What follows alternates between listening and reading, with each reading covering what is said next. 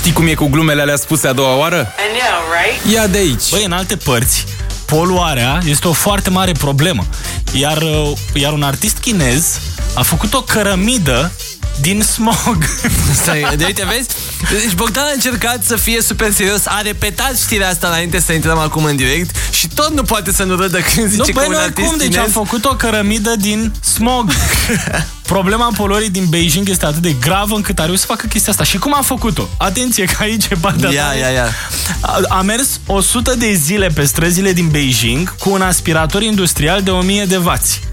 Ce-a fă... Stai mă, deci ăsta a mers 100 de zile și a pus aspiratorul prin Beijing? Sigur e bărbat? Sigur nu e trucaj? Sigur nu e ceva acolo la mijloc?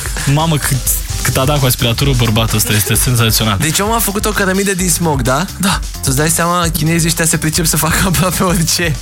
Până și poluarea e făcută în China, doamnelor și domnilor. E made in China poluarea. De, de fapt, iau și un cuvânt chinezesc care se descrie poluarea. Este noxe. Distrează-te odată cu Bogdan și Șurubel. Trezește-te și tu undeva între 7 și 10. Hai că poți! La Radio 21!